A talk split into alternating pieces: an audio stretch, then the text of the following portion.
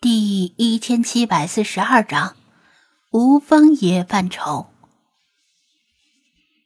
休假的盛科开着的是他自己的私家车，天气大好，车窗和天窗都敞开着，清风送爽的同时，也将盛科讲电话的声音送至车外。张子安倒不是有意偷听人家讲电话，而且很可能是关于公务的电话，只不过。因为他离得近，盛科讲电话的声音也高，被动的听到了。盛科的手下向他报告了新接到一起报案。按理说，滨海市这么一座中等城市，每天接到的大大小小报案不知凡几。如果每个都向盛科报告，他每天有四十八小时都不够用。所以向他报告的肯定是比较特殊的案件，比如重大刑事案件，手下没有头绪解决的疑难案件，或者是他特别要求过的案件。对于警方来说，最可气的是那种明明已经锁定了嫌疑犯，却被嫌疑犯先一步逃掉的案件，会令他们上上下下都感到憋屈，也对不起受害者。新的这起报案被盛科的手下发觉，跟以往的某宗案件模式有一定的共通性，再加上其他一些疑点，手下判断这可能是一起由在逃嫌犯参与的案件，于是向他打电话。盛科通过后视镜看了一眼张子安，沉声说道：“你们不要轻举妄动，等我回去布置。”无论如何都不能让他再跑掉。此话一出，他老婆孩子的脸上立刻就晴转阴了。非得你去不可吗？你整天在外面跑，孩子都快不认识你了。他老婆早已习惯了丈夫的临时加班，如果是平时，她不会有任何抱怨。因为抱怨也没用，但今天毕竟是早就说好的一家出门游玩的日子，孩子更是潸然欲泣，偷偷的抹着眼角。郑克知道对老婆孩子亏欠太多，但是抱歉，改天吧，改天我一定补偿你们。今天这件事比较重要，我必须到场。他尽量解释道：“补偿，补偿，你说了多少次？哪一次补偿了？哪次的事情都很重要，只有我们娘俩不重要，是吗？”他怨声载道，言语间虽然有些不讲理，但这也怪不得他，谁让他的怨气憋了太久呢？盛科心里着急，实在是没有心情跟老婆吵架。再说，他确实理亏，也没得可吵。我先把你们送回去。如果我们那边结束的早，说不定明天有时间。你要走自己走，我们不回去。他老婆的脾气也上来了，赌气拉着孩子下了车。家庭事业难两全，盛克左右为难。不禁唉声叹气，但他肯定是要走的，难点在于如何让老婆消消气。张子安走过来，大圆场道：“盛队长，要不让嫂子和侄女来我店里坐坐，看看鱼，撸撸猫，逗逗狗，你就先忙你的去。哎，对对对，你们去宠物店里玩吧，还有水族馆，比那什么游乐园好玩多了。”你们看，店里人那么多。盛科帮腔道：“他老婆挺贤惠的，这次实在是气不过了才发脾气。她深知丈夫的为人，就算他闹也没用。再说，在大街上吵架多丢人，说不定被好事者拍下来，还会影响丈夫的仕途。”有张子安当和事佬，他也就勉勉强强顺坡下驴了，否则还能怎样？看到老婆孩子气鼓鼓的走进了水族馆，盛科心里一块石头落了地，向张子安说道：“谢了，老弟，我有事先走一步。”他来不及多说，马上开车掉头离开。盛科走了，张子安听到头顶的树叶扑簌响动，抬头一看，是老茶悄悄窜到了树上。张子安能够听到盛科讲电话，但是听不清楚对面在说什么，老茶却能够听到。查老爷子。他注意到老查眯起眼睛，出神的遥望着某个方向。电话里说，魅影美容院先是受到巨额金钱勒索，昨晚又遭到一伙不明身份者的打砸，幸好老板昨夜不在，否则老板报了警，声称是受到了同行的嫉妒。老茶说道：“这个模式。”他和老茶对视一眼，同时想到一个人。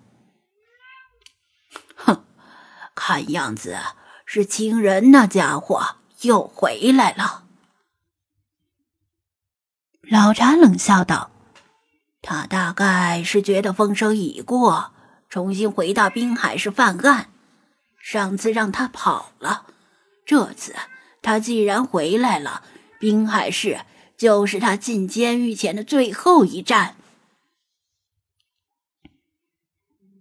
盛科大概也想到这件事，于是匆匆离开，亲自布置对亲人的抓捕行动。老朽闲着无事，正好活动一下筋骨，取出圣捕头，一臂之力。老查果断说道：“警方已经出动，张子安不便现身参与。以他的身手，说不定还会打草惊蛇。他知道老查心意已决，于是叮嘱道：‘查老爷子，那您小心点儿，不妨事，一介毛贼而已，老朽去去就回。’”老茶微微一笑，借着树影的掩护，在人行道的一排树冠之间凸起弧落，连续纵跃，眨眼间就消失了。而树下的行人听到头顶有树叶响动，抬头却什么也没看到。张子安清楚老茶的身手，不清楚老茶的实力。毕竟老茶总是韬光养晦，实力深不可测，所以他并不担心。再说，这次行动是由警方在明面作战，老茶只是前身暗处伺机而动，牵制一下狡猾的亲人，不会有什么危险。亲人再厉害，也不过是个弱化版的里皮特，跟里皮特比起来，只是小打小闹而已。格局太小。哎，你们怎么开车的？长没长眼睛？正在这时，街道上响起一阵急刹车的声音，然后就是一连串的叫骂。张子安转头望去，只见一辆市政工程车紧急刹车停在路上，车旁边一个骑电动自行车的妇女不服不忿的叫骂。原来。工程车一边往前开，车斗里一边不停的向外流淌污水，好像是污水溅到了衣服上，所以他不依不饶的拦住工程车，非要赔钱不可。这本来不关张子安的事儿，讲道理，如果是比较贵或者比较喜欢的衣服被污水溅脏了，确实很生气。不过。他注意到从工程车驾驶室跳出来的人有几分眼熟。那人低声下气的向女人赔礼道歉。张子安盯着那人的侧脸想了一会儿，终于想起在哪里见过他，是和黄氏父子在海边救助搁浅的小须鲸那次，他们打电话叫来的渔政人员。后来又在那头差点爆炸的死亡灰鲸旁边见过他一次，他叫什么来着？张子安翻了翻手机通讯录，找到了他的名字柯少辉。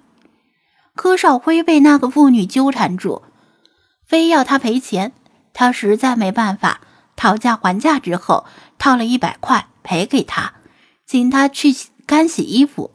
他这才悻悻的罢休。他暗叹晦气，于正的工资本来就低，又平白无故损失一百块，这一百块钱干点啥不好？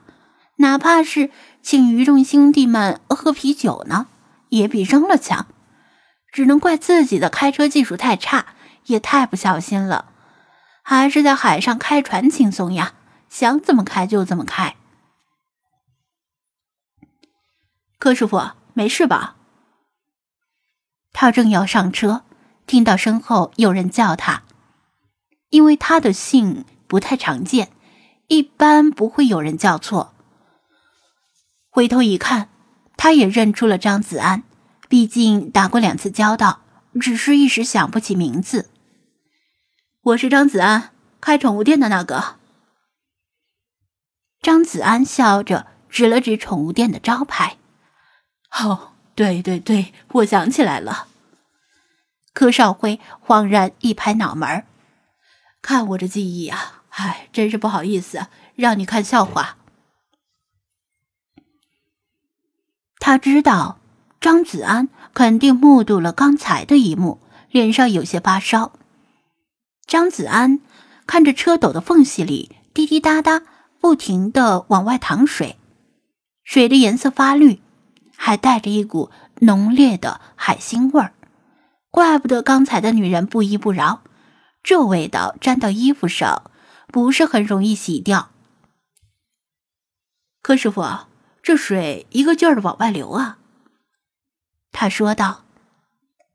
柯少辉唉声叹气：“没办法，这车是临时借过来的，没有合适的车，只能凑合着用了。”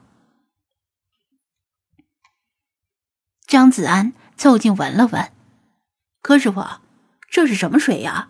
闻着有点像海水。是海水。柯少辉点头。他与张子安打过两次交道，在那两次事件里，他感觉张子安的见识很广，知道的东西比普通人多，尤其是一些稀奇古怪的冷门知识。来，你看。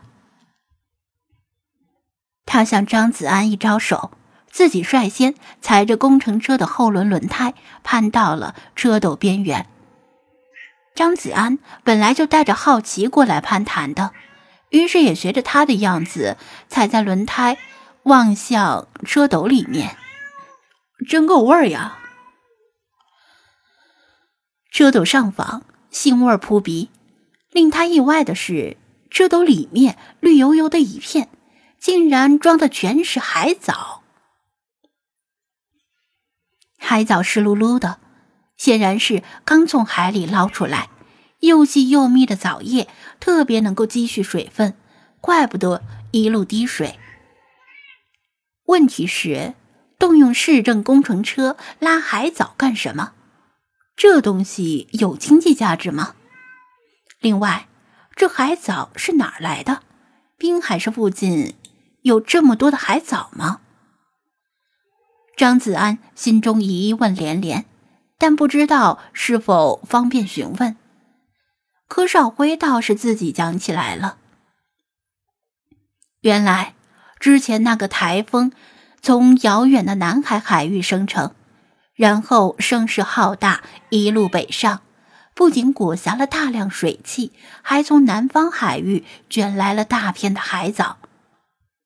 台风在滨海市登陆之后，能量慢慢消散，进入了贤者模式，而被台风卷来的海藻却留在了滨海市外海。台风过后的这些日子，一直是风平浪静，风雨洋流不给力，大片的海藻滞留外海，聚集不散。具体位置就在滨海市靠南的海域。海藻就像密集的藤蔓一样互相勾结，占据了好大一片海面。远远望去，像是一望无际的墨绿色地毯。令人头疼的是，普通吨位的渔船或者渔政船，一旦驶入海藻区域，螺旋桨很快就被缠住了，然后船就困在里面，动弹不得。眼看休渔期就要结束了。渔民们得出海打鱼呀，不然吃什么？海藻封锁了渔港码头，渔船进不去也出不来，令渔政部门着急上火，不得不出此下策，把海藻捞上来，然后一批批用车运走。这是杯水车薪的权宜之计。渔政部门和渔民没有傻到认为可以凭借微薄的人力对抗大自然，不可能把所有的海藻用这种方式清除掉，但起码可以打开一条让渔船勉强进出码头的通道。真正能够彻底清除海藻的，只有强劲的季风，但谁知道季风什么时候能够吹来？随着全球气候变暖。节气已经越来越不靠谱了。台风的到来令人无奈，没风这也不是好事儿。滨海市渔政部门比较倒霉，刚结束了台风救灾工作，还没来得及喘口气休息一下，就又马不停蹄地投入到对付海藻的战斗中，每个人都累得要死。柯少辉也是如此。他刚才就有点疲劳驾驶，稍微晃了下神，车斗里流淌的脏水就溅到了路人身上，只能怪自己。他此时借着跟张子安吐槽的机会，稍微让自己清醒一下。他们要把捞上来的海藻统一运到远离市区的指定地点，晾晒干燥，然后焚烧。张子安明白了原委。对渔政部门的人员很是同情，不过他爱莫能助，既不是风神，也不是龙王爷，能把海藻怎么办呢？大片海藻聚集在一起，遇到适宜的条件会爆炸性繁殖，大规模之大，超乎常人想象。当年哥伦布寻找新大陆的时候，船队就曾经被海藻困住了一个月。当然，目前滨海市外海的海藻远没有如此恐怖，但依然对人民群众的日常生活和生产造成了很大的困难。